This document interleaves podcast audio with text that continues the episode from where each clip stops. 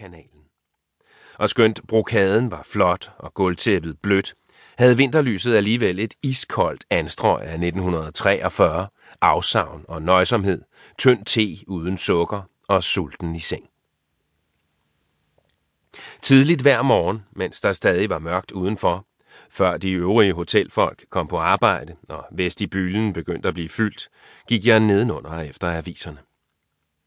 Hotelpersonalet bevægede sig rundt med dæmpede stemmer og sagte skridt, og deres blik gled køligt hen over mig, som om de ikke helt så mig, den amerikanske mand i værelse 27, der aldrig kom ned i løbet af dagen. Og jeg prøvede at berolige mig selv med, at hotellets natportier, mørkt tøj, karseklippet, hornbriller, sikkert ville gå ret langt for at forhindre ballade eller undgå postyr. The Herald Tribune bragte ingen nyheder, der havde med min vanskelige situation at gøre, men historien var med i alle de hollandske aviser. Tætte blokke af trygte ord på et fremmed sprog, der hang, pinefuldt, lige uden for rækkevidde af min forståelse. Onopgeloste mord.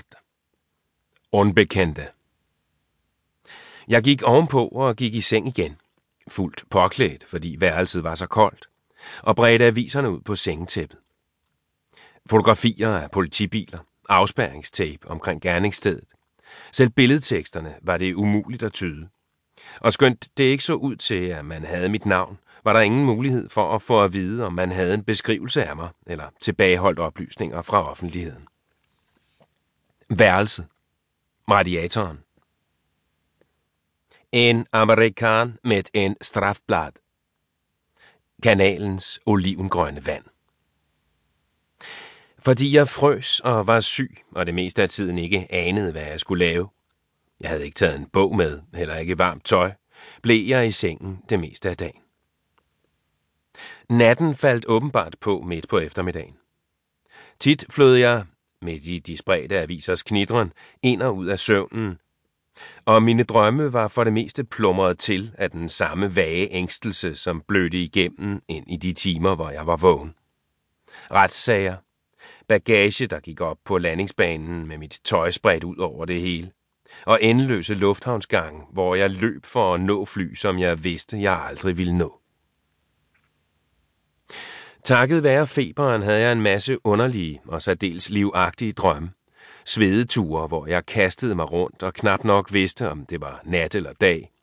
Men i den sidste og værste af disse nætter drømte jeg om min mor. En hurtig, mystisk drøm, der mere føltes som en hjemsøgelse. Jeg befandt mig i Hobies butik, eller mere præcist, på et hjemsøgt drømmested, der havde karakter af en overfladisk udgave af butikken. Da hun pludselig kom frem bag ved mig, så jeg kunne se hende genspejlet i et spejl bag mig. Ved synet af hende blev jeg lammet af lykke. Det var hende, ned til den mindste detalje. Selve mønstret af fregner. Hun smilede til mig, smukkere og alligevel ikke ældre. Sort hår og et sjovt opadvendt træk ved munden. Ikke en drøm, men en tilstedeværelse, der fyldte hele værelset. En kraft, der var helt hendes egen. En levende anderledeshed. Og hvor meget jeg end ønskede at gøre det, vidste jeg, at jeg ikke kunne vende mig om at det at se direkte på hende ville gøre vold på lovene i hendes verden og min. Hun var kommet til mig på den eneste måde, hun kunne, og vores øjne mødtes i spejlet et langt, stille øjeblik. Men netop da det så ud, som om hun skulle til at sige noget, med noget, der virkede som en let blanding af munterhed, hengivenhed, irritation, gled en togedamp ind mellem os, og jeg vågnede. 2. Det hele ville være gået bedre, hvis hun havde levet. Men hun døde, da jeg var barn. Og selvom alt det, der er sket mig siden, i den grad er min egen fejl, var det alligevel sådan, at da jeg mistede hende, tabte jeg enhver mærkepæl af syne, som kunne have ført mig til et lykkeligere sted, til en mere befolket eller åndsbeslægtet tilværelse. Hendes død var skillelinjen. Før og efter.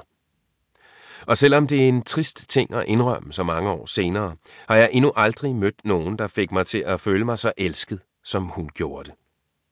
Alt blev levende i selskab med hende. Hun spredte et fortryllet til